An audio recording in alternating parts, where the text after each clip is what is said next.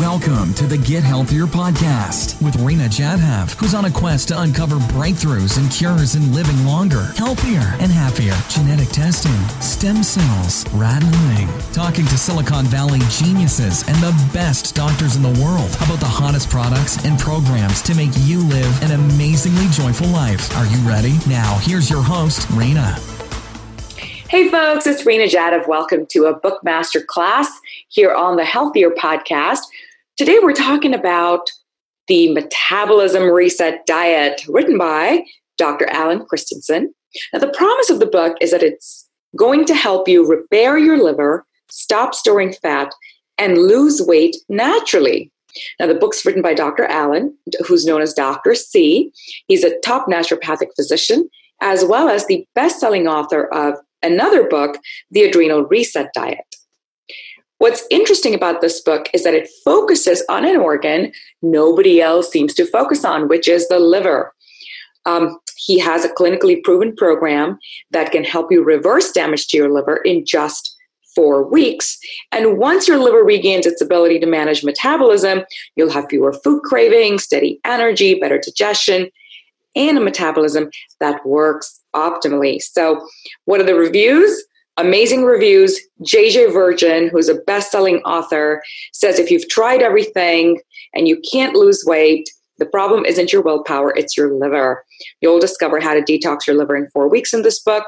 Dr. Izabella Wentz, Dr. Christianson is my go to expert when it comes to healthy liver function and natural weight loss. Dr. Sara Gottfried, who I love, who is, of course, the uh, New York Times bestselling author of The Hormone Cure and the Hormone Reset Diet, as well as younger.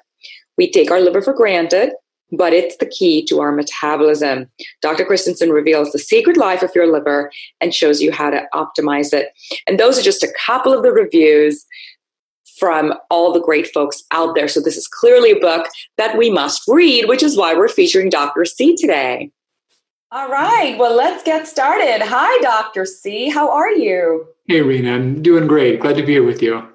So let's get started with why did you write the book? What inspired you? Now, you, you've already got so many bestsellers. You didn't need to write another book, right? You know, I didn't, but this was a story that I hadn't heard that had gotten out and hadn't gotten the light of day that it deserves. You know, I'm glad you're doing a lot of work talking about liver, but this needs more attention. Um, my personal struggle that brought me into this was related to my weight and my health and you know it led me down a path of treating thyroid disease hormone conditions but i saw that there was a lot of unmet need for people who are struggling with still was struggling with just sorting out their weight. And it seemed like they always had to choose between you know getting their weight what they wanted or feeling well. And i saw there was this core issue that was behind both of those things. I wanted to help sort out for people. So, what is the science behind the book that you've written? You know, the basic idea is that when your body works right, it keeps things in balance for you, and you're not having to think about it or worry about it. And by things that keep in balance, I would argue that people are always trying to get trade off between good energy, reasonable appetite, and then healthy body weight. And it comes down to your liver managing fuel. You know, when it works well, it will supply fuel out of your stores and you know keep the lights on keep you energized keep your brain sharp but when it doesn't work well it can't keep energy levels up at the same time it's storing too much fuel that's locked up and it gets jammed in the organ it goes around the organ and it causes just tons of symptoms and health complications let's dive into chapter one which is your mysterious metabolism why is it mysterious and first of all, what the heck is the metabolism anyway? Because I think there's different definitions um, depending on who you talk to. You know, the basic thing about the metabolism is just how your body generates energy, how your body generates fuel. And there's a lot of talk fixating on whether it's fast or slow. I talk more about a metabolism being flexible. You know, right now we're, we're talking, we're, we're using energy in our brains and, and to keep our bodies in position, keep our bodies warm. We're using energy for those purposes but we're not consuming any source of energy in this exact moment. So when you've got a good metabolism, your body can maintain that. And the intake of fuel that your body converts into energy will never perfectly match what your needs are in a right. moment or in a day. It's never going to sync up. And when things work well, that's fine. You know, your liver can store the excess and access it later on. And that's a flexible metabolism. if you're a bit over your food needs, you know, no consequence. Your liver makes some some triglycerides, some glycogen, and it holds on to that for later in ways that are harmless. And if there's less than you consume, you consume less than you need, your liver draws that out. But what happens is that people hit a stage where their liver can't effectively do that any longer. You know, a small amount of extra food becomes fluid retention and weight gain, like dramatic weight gain. Mm-hmm. And anytime there's a deficit, the liver can't pull out and can't create energy to sustain the body's needs. So that's that's a lack of metabolic flexibility. Pretty much most everything besides infectious and accidental death falls into those categories. And wow. you can make an argument by which infectious disease is more prevalent or more severe in those that are metabolically compromised. You could also make an argument that Absolutely. accidental issues are more more of Absolutely. a risk. You know, when your brain's not at its best. So it's pretty much everything that goes wrong. And the core central issue there's a group of chemicals called adipokines that certain toxic fat cells generate. And seriously, they set the stage for all these metabolic complications. And we're starting to find that these metabolic diseases are on a you know huge tipping point upwards. Why is that? Why didn't we have these metabolic diseases and this metabolism issue decades ago? What are we doing wrong that's triggering this in all of us? You know great point. And of those various conditions yeah they're on the increase. The one that's like running ahead of all of it is is liver disease and fatty liver disease. And that's on a continuum from situations that no one would even be aware of, all the way up to hepatocellular carcinomas, cirrhosis, the worst manifestations of it. It's the fastest uptick of all these chronic conditions. And, and it's reason, the least well known, right? It's the least well known. It's boy, it, it affects so many people. You know, we there's the overt forms that have been diagnosed or that are diagnosable. And that's probably about 30 to 40% of adults, or like about 100 million in America. Wow. So then there's this subclinical form to where it's at a level to where you wouldn't overtly diagnose it. And the tough part about fatty liver is that there's various ways that a doctor can say it is present, that we can rule it in, but there's really no good ways a doctor can rule it out and definitively say you do not have it. So they're, they're different criteria. Now, the only rule out is biopsy, and there's only one case in which that's ever done as a screening test for healthy people and that's when they're potential liver donors you know making up a scenario say that we were uh, fraternal twins and that uh, i had a bad liver you were going to give me a chunk of yours to help me get by. So you'd have to go through a whole lot of testing make sure that you had a you know, good body weight you were not diabetic there was no blood markers of obvious liver disease. You'd also need to get an ultrasound after all those steps, if you were a perfectly healthy gal with no signs of problems whatsoever, they would say, okay, last thing, we need to have you do a biopsy to make sure your liver is good for your brother. and in situations exactly like that, uh, 38.5% of healthy adults with clear ultrasounds, normal liver blood tests, non diabetic, not overweight, 38.5% of them cannot donate tissue because they've got advanced fatty liver disease. So it's, it's a big thing. My goodness. And we're going to, of course, talk a lot more about how can you, as a listener or a viewer of this interview, figure it out for yourself, given that it's clearly missing the boat when you go for testing. Now, I'll give my own example. I was tested when I had my second health crisis, and they said, no, no issues. Your liver's just fine. And down the road, when I healed myself, of course, the first thing I did was to fix my liver because the alternative doctors, the integrative doctors, were all saying it's your liver you need to fix your mm-hmm. liver and i'd say no no look at this it says i'm fine mm-hmm. and they were like toss that piece of paper out your liver is messed up clean your liver and you know half of your 28 symptoms will go away and sure enough i cleaned out my liver and of course we're going to dive right into that next Hey, check this out. So, look back at some of your old tests. One thing I like to talk about this is not a perfect rule in, but it catches a lot more. So, there's two common blood tests there's GGT and ALT. And anytime you get any blood tests, they're they're pretty much always part of that. They're like the most routine, basic test that there is. So they're not exotic. And GGT, there's not a gender difference. Normal range goes up to 40 to 60 per your region. Anything above 30 is suspicious for liver problems. Now, a bigger wrinkle is ALT. This is alanine aminotransferase. So this is called a liver enzyme. And it's an enzyme the liver uses to convert some amino acids to others. And the, the idea is that it's inside of liver cells, and liver cells quickly are dying and regrowing. Remember, it's very regenerative. And so there's always some ALT floating in the bloodstream from old liver cells that popped open. But when there's too much, we know there's too high of a rate of liver cell death going on. Now, here's the big wrinkle. So, labs generally say that you're normal up to about 43, some say 65 based on your region. If you are a woman, your ALT score is greater than 18, there is no debate amongst liver specialists that something is wrong. Wow. And you're so far down in the normal range at that point. Now, fatty liver is not the only thing that causes that, but barring less common causes like a medication reaction or a hidden virus like hepatitis, that's by default what we think of when a woman has an ALT score above 18. Super common thing on the tests. Chapter two the liver holds the key. So, if all the organs, you believe that it's the liver. Tell us why, and then we can dive right into more. Well, talking about metabolism, it's the hub of that. You know, it's it's almost like when we left when we were in the ocean way, way, way back when in evolutionary time sense, there was a point in which we couldn't regulate our internal chemistry at all. You know, we, we, we had to vote with our feet in terms of changing our chemistry. We had to get to where the water was good, you know, or drift or hope that we ended up in an area where the water was favorable. But when we left, we got the capacity of internally, we brought seawater with us more or less, but we internally filter and regulate that with our liver. So our, our blood sugar, our hormones, our immune response, our body's fuel capacity, they're all regulated by that.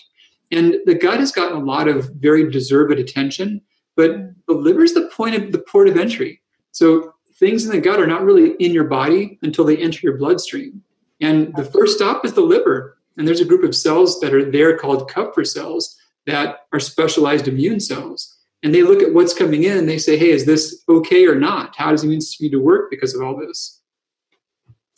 And that's the thing, they don't teach this important part that liver is actually where everything you eat and digest gets into your bloodstream. Yep. It's really that gatekeeper. So if it's not performing optimally, you're not performing optimally. Mm-hmm. And it's across the board. Um, let's talk about fatty liver for just a moment. So, liver is the key. We know that there's a fatty liver epidemic, we know it's underdiagnosed. What causes fatty liver and what is it? You know, so we define that by a liver that has more than 5% triglycerides by mass. So liver stores fuel in two ways. There's one type called glycogen, one type called triglyceride. And I think about this almost like, a, you know, I've, I've camped and I love to backpack, but a lot of times I'll camp, you know, with the vehicle nearby. And especially if my wife is with, she doesn't like to backpack as much. And so, you know, you make a campfire and you've got some logs. Well, you need matches and kindling to get the logs going. And same thing for your liver. So the logs here, they're triglycerides. They're a very slow burning concentrated form of fuel, but they're hard to break down. And the kindling and the matches, that's glycogen. So it's not as powerful. You can't get as much energy from it, but it ignites more easily. So you need a certain ratio of both of those to break down the triglycerides. So in the case of fatty liver, quite simply, the triglycerides have crowded out the glycogen. So imagine that your campsite has so many logs that you you left out the matches. There's like no way to light these logs. And the problem is that anytime you get the slightest amount of extra fuel from carbs, fats, even ketones, even alcohol, a little bit too much means more triglycerides.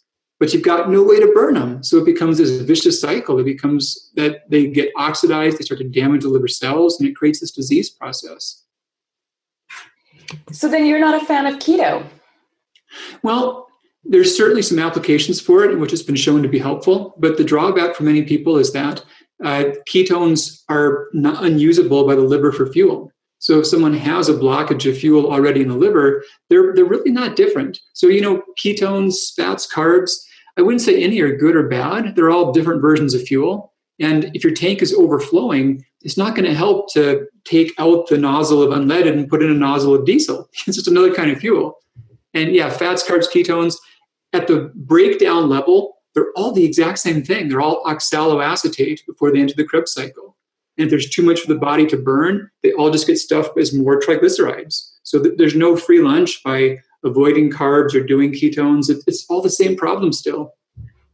So I'm going to use myself as an example just because I went through this pretty significantly and I learned so much more about you know, how everyone's liver is different, and clearly my liver is smaller, and I had a Krebs cycle problem, and I wasn't, um, you know, processing things correctly, and of course, it was creating this cyclical problem, which quickly spiraled out of control.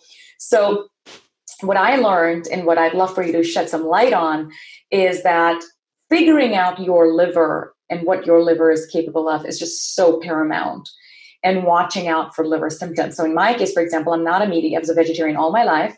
So for those of you listening, watching, saying, yeah, liver's not a problem for me. I'm a vegetarian. Not true. I was a vegetarian all my life. And yet I did have fatty liver based on just the symptoms.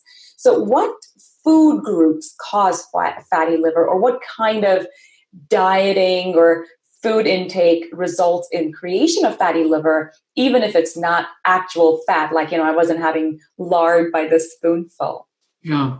So that's the thing. It's a buildup of triglyceride, and any food type can form triglyceride when it's above what the body's needs are on an ongoing basis. And people often see a slippery slope towards the calorie discussions. And I don't really align with the calorie discussions because protein and then some fiber constituents are different. They're not the same from the rest of this. But carbs, fats, ketones, alcohol, they all can make fatty liver. And funny thing, you know, strong case in point, so people talk a lot about fructose as being especially harmful for the liver because mm-hmm. the liver is the first place to metabolize it. And when you look at all the studies, you know, it's animal studies, and there's studies that have clearly shown that yes, high fructose intakes completely cause fatty liver in animals and, and probably similar things in human. But when they take the same animals and they'll take a diet that's 20, 30% fructose, but the total food intake is now not in excess, there's no more harm to the liver. And the same diet, if you take rather than fructose, you add 10% of saturated fat above the total food needs. You'll cause fatty liver just as easily.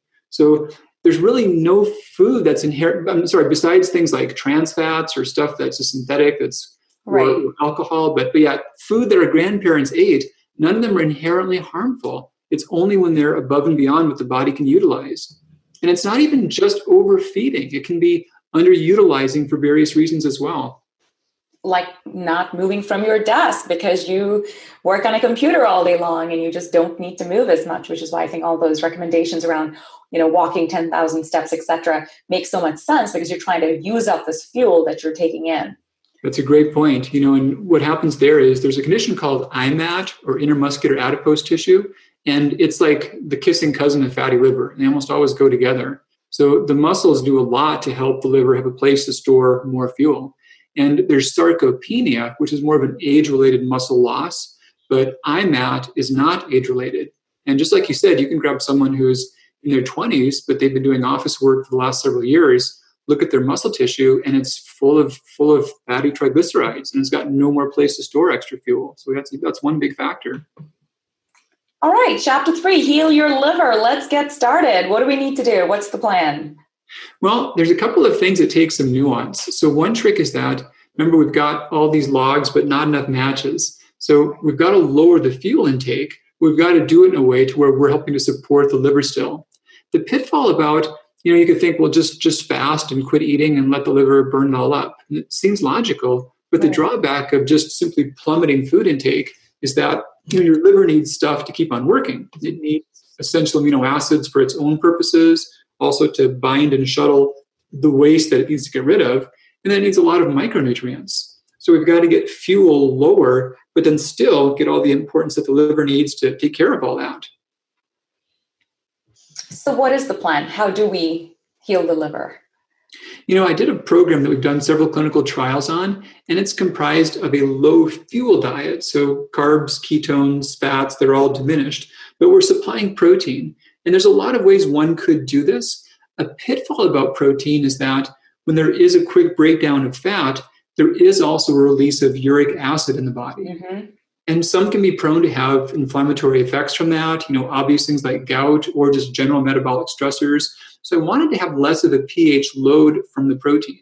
So I focused more on plant derived proteins and spread them out rather evenly throughout the day so there's less work on the liver to have to regulate blood glucose. So yeah, I'm not lowering food too much, but enough to really start to break into the stores. And then also I thought a lot about, you know, what are some foods we can focus on that provide a lot of the phytonutrients that activate some of the liver pathways needed to just shed these these stored, toxic fats. What do you think of herbs? There's all these liver detoxes that are available out there. You know, of course, things like milk thistle are touted as well. What are your thoughts on those? You know, they certainly have their their place. There's things they can help. I, I someone was asking me about a liver supplement, and it was a funny thing. I was talking to a group of people doing our, our reset diet, and they were asking about a liver supplement that we sell. And I said, look, right now, that, that's not something you need. It's not helpful. So the main cause of these problems is this fuel overload. So imagine you're walking along and uh, like you're, you're, this campfire now. Imagine you're walking along on a campfire and say you're not at a Tony Robbins event where it's working. Your feet actually are burning. So there's a lot of supplements and herbs that are kind of like thick sneakers. You know, they're kind of like things to protect your feet. And that's cool, but you could just like not walk on the fire. Because the core issue okay. is inflammation from the triglycerides. So if you can okay. those out, then it's all good. So there's no herbs that are going to go and accelerate exit of those triglycerides, is what you're saying. You just got to cut down your there's a, there's a lot of them that do lower the oxidative damage. There's a lot of data about various things that lower the oxidative damage in fatty liver. Totally valid. Yeah. But yeah, you can just put the fire out. You know, then then you're good. Okay. And the fire out is again like move more, eat less. And well, eat less, but again, it's a pitfall. Because If you just lower the food intake but don't feed the liver, then right. you drop a lot of muscle mass right. and the liver is just right. further stressed. All right, chapter five, foods to heal metabolism reset. All right, what what are we talking about here? What foods are you going to feed us? So lean proteins are great. I did rely heavily upon plant proteins for these purposes for the pH effects. One food category that's not talked about a lot, but is a big superstar for liver health, is a thing called resistant starch. Hmm. And what so, is resistant starch? Yeah, pretty cool. So, so carbohydrates, you know, they give us about four and a half grams of energy per four and a half, uh, four and a half calories per gram of mass, and then fiber. It's a category of things that feed the flora, but is non-caloric, and actually can even bind up and take out some minerals from the body resistant starch is like the best of both worlds. So you get fuel from that, but not in the normal way. You know, normally we absorb food in the small intestine, the liver gets it, we make energy out of that. Resistant starch, first, our good flora consumes it. And some of the best protective types of flora, like Bacteroidetes, they, they love this stuff. They thrive on it. They make tons of short chain fatty acids like butyrate and acetate. And this stuff heals the gut, benefits the immune response. But then they give us the leftover fuel. So we get about two calories per gram. But since it's coming from the large intestine, there's none of this blood sugar fluctuation that goes on from typical food. We end up with about like six to nine hours of completely flat, stable glucose from that. Mm. And one big part of the liver's job is regulating blood sugar. So when that's present, there's much less work the liver has to worry about for keeping the blood sugar stable and isn't keeping blood sugar stable like the holy grail these days, right? Everything from diabetes to heart disease to inflammation to weight. They're saying just keep your blood sugar stable. Well, and the funny thing is that the old ideas around all those things, including diabetes, was that you know some foods absorb fast. If they contain carbohydrate, they spike your blood sugar, they spike right. your insulin. You know, you have a meal that's high in carbohydrate that happens afterwards. That was the old thought. Right. So we now have the ability to differentiate your blood sugar from two sources because blood sugar comes straight into your bloodstream from your, your diet, but also it comes in from your liver releasing it. And what we now see is that those who are in the continuum of diabetes, about 80% of their blood sugar that elevates after meals has nothing to do with their diet. They've not That's even started. Right. Nope, it's all what they're releasing. So, yeah, about 15%. Say that again, because I even I didn't know this. so, so, it's called postprandial hyperglycemia. It's high blood sugar after a meal. And yeah, yeah, the old wisdom was that you eat carbs, carbs turn to sugar, sugar right. spikes, spikes your blood sugar. That's what people say. Right. But we can tell better now. And so when someone eats a meal, if they're metabolically compromised, mm-hmm. way before they've absorbed any real caloric content from that meal, their liver overreacts to a signal, and their liver knows there's food coming, but remember now, the liver is so chock full of fuel already, it's just trying to dump ballast. So the concept in diabetes research is called leaky liver. And the liver is so full of fuel, it's just like pouring out fuel at the first sign there might be more coming in. Oh, wow. You know, we diagnose diabetes by morning fasting glucose elevations. That's not after a meal. That's what your liver released when you were sleeping. It's true. That's true. So very interesting. And I always thought that, you know, I had to manage the sugar in my meal, but you're saying actually that has nothing to do with it. I mean, the problem's already persistent. So, you know, having said all that, there certainly are foods that are highly refined that are a larger fuel load. But people course. often conflate sugar, meaning just carbohydrate in general, right. with sugar to what a baker would call sugar in a recipe. right, right, right, right. very different. and there's always that question, Dr. Alan, right? Is an apple versus a slice of bread versus a bowl of rice? Yeah. You know, so how would chemist, you rank them? Yep. To a chemist, you could call those sugars. Right. A baker would not call those sugars. You right. can't take rice. what does the liver say? Huh? What does the liver say? The liver just only cares how full it is. so, so if if it was, let's say, not yet completely full, like there yeah. was a little space, yeah. would there be a difference in how the liver would process an apple, a, a slice of bread, or a bowl of rice? The liver could do well with any of those things when it has room for fuel. Interesting. So, so it really is all food is equal unless your liver is screwed, and if it's screwed, it doesn't matter if it's an apple or not. You need to help your liver first there's lots of variables with food besides the energy equation for sure, how it affects the flora, the micronutrients, but down to the energy equation, that's spot on true. It is a matter of how your liver's responding to it. Okay. Okay. So is intermittent fasting one potential answer in that algorithm we're looking for? You know, I've looked at a lot of studies on intermittent fasting and talked to a lot of folks that are advocates of that in great detail. And for many people, it's a convenient way to, to spontaneously consume less fuel. But what I hear is the promise of intermittent fasting is that if you time your food intake, somehow your total food intake becomes less important, and the timing changes how your body responds to it.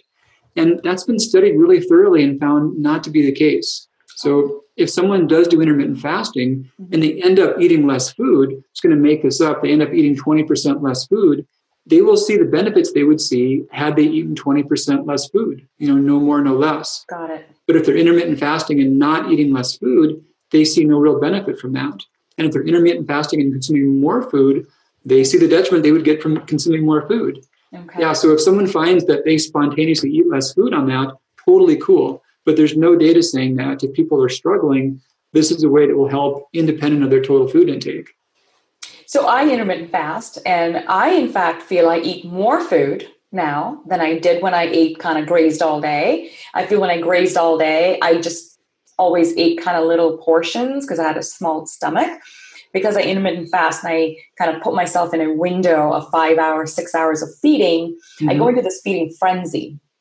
And I'm like shoveling food because I know, hey, I'm not going to eat after 7 p.m. or 7:30 p.m. Like that's it. And then I'm going to pick back up next day. And I think subconsciously, psychologically, I personally feel like I eat more, but also I eat a lot of food in a small window. Does the liver care about that? The fact that you're processing so much more food in a smaller window versus getting smaller dosage of food all day long?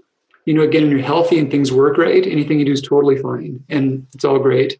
Uh, when someone's liver is strained, the more work the liver has to do to regulate blood sugar, the harder that is on it. And when there's large gaps with especially no protein coming in, yeah. then there is more of a demand for cortisol to elevate and pull proteins out of muscle tissue to supply those needs for the liver. So that's a concern for someone who's metabolically compromised is they may lose more muscle mass by long gaps with avoiding protein intake.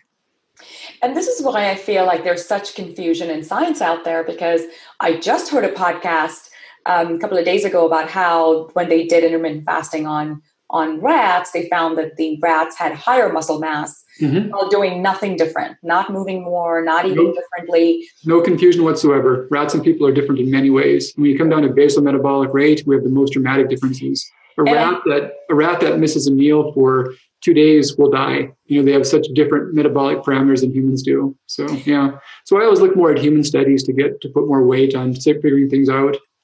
And so I wish people would stop quoting rat studies out there and defending certain fads or certain well, trends. You know, little little nuance on that. If there's no data whatsoever, then you can look down to lower level data and, and make speculations. That's reasonable. You wouldn't yeah. put a lot of weight on them, but you could say this may be how things work out.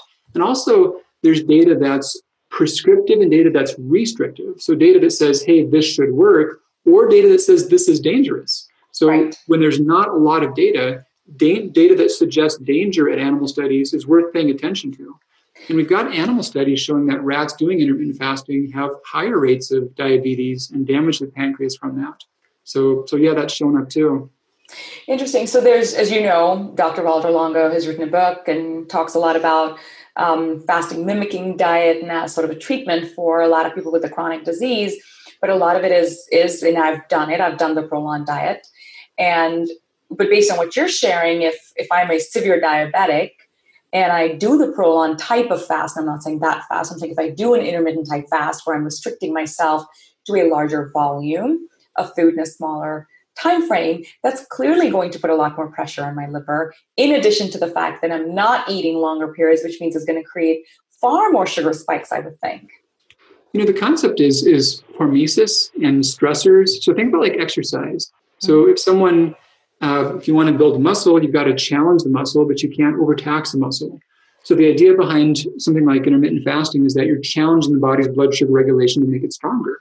And if it's up to that challenge, may be helpful. But if it's compromised and, and has a difficult time doing what it's doing already, sometimes it can just be a stressor. And yeah. so far, as far as like outcome data, we don't have a lot of real human outcome data. We have some human data about biomarkers, but so far, the only real outcome data showing pathology has been from animals. So if someone, again, if they did it, they spontaneously ate less food, they got healthier, totally cool. But I'm always trying to figure out how things work and how can we help those who have tried everything and nothing else works. And this goes back to sort of, you know, disclaimer for everyone who's listening or watching this. You've got to figure out what is right for your body. Um, don't blindly follow whatever fad or trend is out there because it really may not be right for you. And you always want to get someone who's a professional involved in making sure that they're tracking your blood work and tracking your numbers to make sure that you're not going the other way and falling off a cliff, even though everyone's saying intermittent fasting is great. Maybe it's not great for you. And I know there's been a couple of doctors who've come out and said intermittent intermittent fasting for women is very different because it messes up with our hormones, which by my age, close to 50, are already messed up. So, you know, my body doesn't need any more stresses. It's got enough stressors already. All right, next chapter, chapter six reset lifestyle. What is all that about? This is pretty cool. So, there's a lot of data saying how, you know, sleep is critical to good liver function. And this is funny. This is stuff that comes was talked about in traditional medicine quite a while ago, and now we've got more data validating that. So one of the main variables about healthy liver function is this ratio of glycogen to triglycerides and having enough to enough kindling to light the logs, you know. And it turns out that our, our livers have a pattern of doing better at forming glycogen during prolonged, uninterrupted periods of sleep. And if sleep is outside of certain windows of time or if it's broken quite a bit, or if there's not a healthy cortisol break, like a shut off of cortisol during deep sleep, you know, cortisol pulls glucose out of the liver. So if cortisol is still there during the sleep cycle, there's not enough glucose for the liver to form new glycogen. So yeah, so sleep quality is super important for that. So part of this chapter is about actually sleep binges and like identifying what your sleep debt is and paying it off again. I love the sleep vacation that you talk about. Share a little bit about that recommendation. I thought it was so cute. I'm I'm going to be taking one of those soon. You know, the, the idea of sleep debt is a real thing. And people often think, well, I've been behind for a while. I'll catch up tonight. Well, no, you can't catch up tonight if you've been behind for years. So I've had many people in that boat to where I felt that their chronic lack of sleep was obstructing their health. And I've encouraged them to take a long weekend and hunker down in a hotel room and you know, bring some food with you, whatever, but do nothing but just sleep as long as your body needs and don't don't keep yourself stimulated or activated otherwise. And it's just how amazing how life changing that can be for someone. Oh, very much so. I love the idea about going into a hotel and um, shutting down the television or giving away the remote because those things are addictive. you know, I would I would add in there turning off your cell phone or giving that away yeah that you know i can i can look like this and two hours later i'm like i, I did nothing but stare at a little screen and i lost two hours out of my very precious day so please guys if you know pick up the book there's some incredible amount of tips and things that you can do that you can actually do to reset that lifestyle any other tips other than sleep what other one or two changes that you would recommend like pretty much everybody needs to make well, I don't want to preempt my next chapter. Let me take a peek here. Um, sure. In the lifestyle, yeah, I did talk about this in this chapter as well, was the idea of exercise. So best thing in the world for your health is to move a lot and move often and move in many different ways. You know, strength, flexibility, agility, uh, endurance, ideally proprioception, balance. You would challenge all those things regularly. Now, during this reset process that I propose, think about it like you know balancing a balancing a checkbook. You know, balancing some finances that are out of line for a while, and you wouldn't want to really be doing a lot of spending while you were doing that. So we want your liver to be able to rest. We want your body to be able to function in a lower fuel state and not have that be inherently stressful. So I lower activity. Now, the first week we take that down to very little. Then weeks two through four, we do what I call micro workouts. And these are enough to activate GLUT4 receptors to keep your muscles engaged. And so at the end of it, you've not lost fitness, but you've let your muscles and your liver rest and heal in ways that just completely transform them. And I like that because I think someone like me who pushes myself on a daily basis, I work out like close to six days a week, and I don't feel good if I haven't done, you know, an hour walk and an hour elliptical. You gave me permission to kind of put it all away and uh, maybe do some high intense training, kind of, you know, 10 minute, 15 minute spurts. Again, I don't think a lot of people realize that when you work out, it creates burden on the liver when you're healthy, it's the best thing in the world. But when you're trying to reset that and change that, it can get, it can get in the way of it. Right. So sleep, workout, anything else? Those are the main parts of the lifestyle for sure.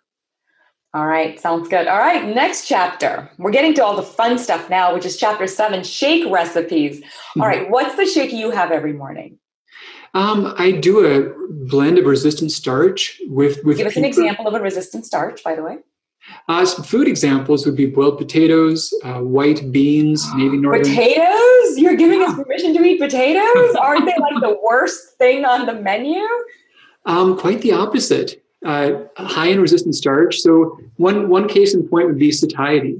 You know how much a food fills you up per its fuel load. So there was a big study done very well in which they had a large group of people come into this room and they had them rate their hunger when they came in. And they, they were they meant to be hungry. They hadn't eaten for a while. And they gave them all measured quantities of different foods. Mm. And then afterwards, they observed how soon they were hungry and how much they ate after after they chose to, you know, how long it filled them up for. And they crunched a ton of numbers from all this, and they created a satiety index. So the same fuel load, the same calorie count of a food, how long does one fill you up longer than others? And fat was, in general, foods that were highest in fat were the least satiating. And, you know, there's not a lot of volume there. So foods that had quite a bit of volume, especially those that had protein, starch, fiber, they were among the more filling. And foods are pretty much on a continuum. So you had like, you know, oatmeal and um, codfish, oranges are out here. Then you got potatoes. So numerically, the highest foods were in the low 200s, and all by themselves, potatoes were in the mid 300s. Wow. There's no more. One of the one of the worst foods for satiety is potato chips. But the highest food ever for satiety is boiled potatoes, and they're high in resistant starch.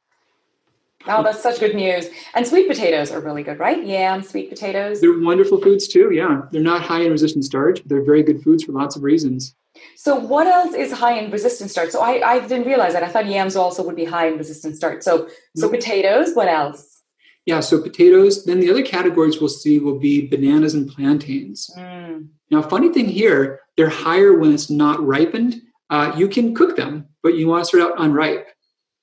So, what would you put in your shake? So, you've got a resistant starch of some sort. So, would you put potatoes in your shake, or would you put something different? No, I actually have a blend, the blended compound of resistant starch we made, which is a, a very validated to have protein. of it. Okay. Uh, then I'll add in some pea protein, and then just lots of random produce I've got in the fridge. Uh, this morning ended up being some frozen kale, some raspberries, some chia seeds. So that's a typical combination. Okay. Maybe some unsweetened flax milk or some just water. Yeah. And how, do you do one shake a day, a couple of shakes a day? So during the reset process, yeah, two shakes in one meal. Okay. I'm running right. a marathon next week, so I'm not eating two shakes in one meal right now. All right, chapter eight dinner and unlimited food recipes. I did like this part of the program where there was a list of things you could eat unlimited, and carrots were one of those items. I, I was excited to see that on the list. But let's start with dinner. So, so it's two two smoothies of some sort, two shakes mm-hmm. of some sort, and um, what is the proportion of fat, protein, carbs that you're aiming for in those shakes, by the way? In the shakes, the main goal is to get at least 22 or more grams of complete protein. And with the ingredients, we end up with rather minimal amounts of carbon and fat. There's still some, but they end up being not not as substantial. Okay. And fat? Same same thing. Some some there, but a smaller proportion. Typically about like 20 to 30 percent of the calories in the shake. Okay. All right. And um, what about the meal? So, what should the meal constitute? And is there a timing on the meal? Like you should be done by this amount of time? Yeah, several hours before bedtime. Actually, won't people have their food spread out throughout the day, but a nice gap before the evening. And nothing too unusual with the meal. We've got some healthy, good carbs, small amounts of good fats, lots of veggies, lean proteins, and yeah, pretty simple proportions of that. So nothing too exotic. And a lot of folks even do really well with this while they're traveling. You can often get these meals while you're out and then just have shakes to bring with. So it's pretty simple. And do you subscribe to be a vegan, be a keto, be a paleo? You know, there's all these acronyms, the mm-hmm. DASH diet. Do you recommend following one particular diet? You know, we've made it so if someone is on a diet for various reasons like that, they can they can do fine with it. Okay, got it, got it. So you're not insisting you've got to be this particular diet. So from a liver standpoint, if I'm eating red meat at night, you're okay with that on a keto plan. Okay. On a keto plan. So you, it, it, it, won't work on a ketogenic diet. okay, all right. Now paleo, we're getting somewhere. Okay, so yeah. how to work on a ketogenic diet. So no keto. Correct. Yeah, paleo. The ones you mentioned, paleo, AIP, vegan, DASH, totally fine. But keto, ketogenic diets will not work for liver reset. That's very important to know. Given how many of us have a liver problem, I think it's really important to know that before anyone starts a keto diet, they really should double check on how their liver is functioning.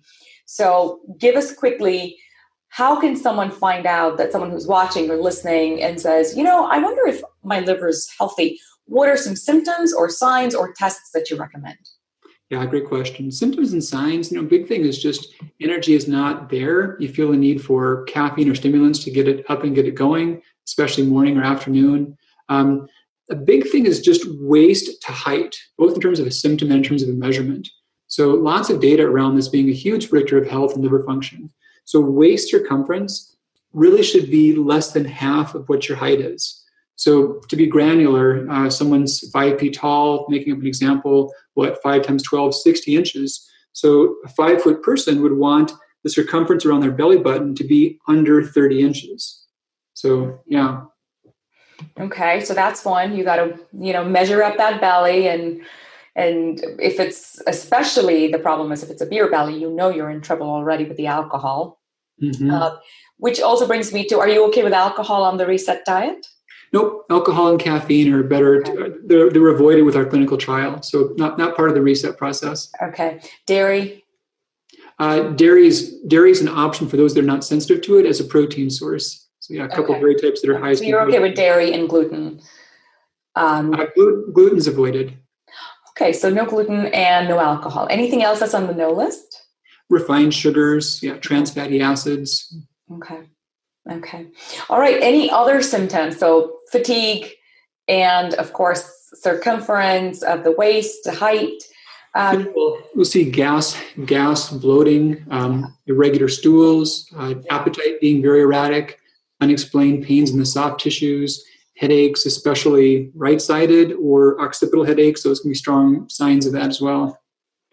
So I can imagine how many people are going, Yep, that's me, that's me, nodding their heads. And so they're going to walk themselves over to their primary care physician and say, Test me, doc. I think I've got a liver problem. What are the tests that they're requesting?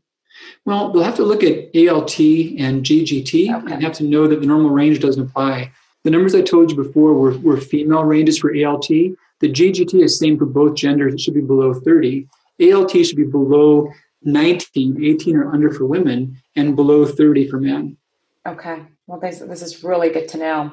And if you see those numbers and you know you're off, then of course, get on the metabolism reset diet, people. There's an easy, simple way that you can you can fix this. Now the liver regenerates, right? That's the most encouraging part. It's like the best organ to screw up you know that's a good way of saying it if you had to it's, it's so important but if something had to go wrong you'd want something that can fix pretty well They've done right. studies on those who have had severe liver damage from acetaminophen over- overdose. Mm-hmm. And in some of the worst case scenarios, it's about 28, 30 days to get a brand new liver.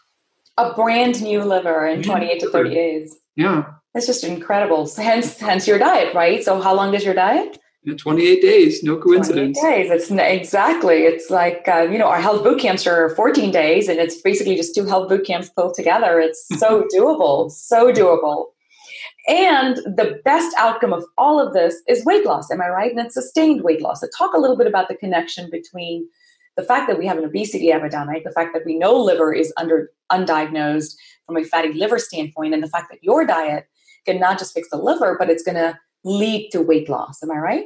You know, for sure. And a cool sign about things working well is when waist loss is more than you would think from weight loss. So, a lot of charts will say that an inch around the waist corresponds to six to 10 pounds of body weight. But what we see in the program is that people will commonly lose two, three, four inches and five, 10 pounds. So, if a person lost 20 pounds in one inch or two inches, they're not healthier. They've lost a ton of muscle mass. They're set up to regain weight and have issues. I'm so sorry. I'm going to pause you. Uh, last thing I mentioned was about just how we'll often see people have between two, three, four inches of mm-hmm. waist loss mm-hmm. Mm-hmm. and perhaps five, ten pounds of weight loss.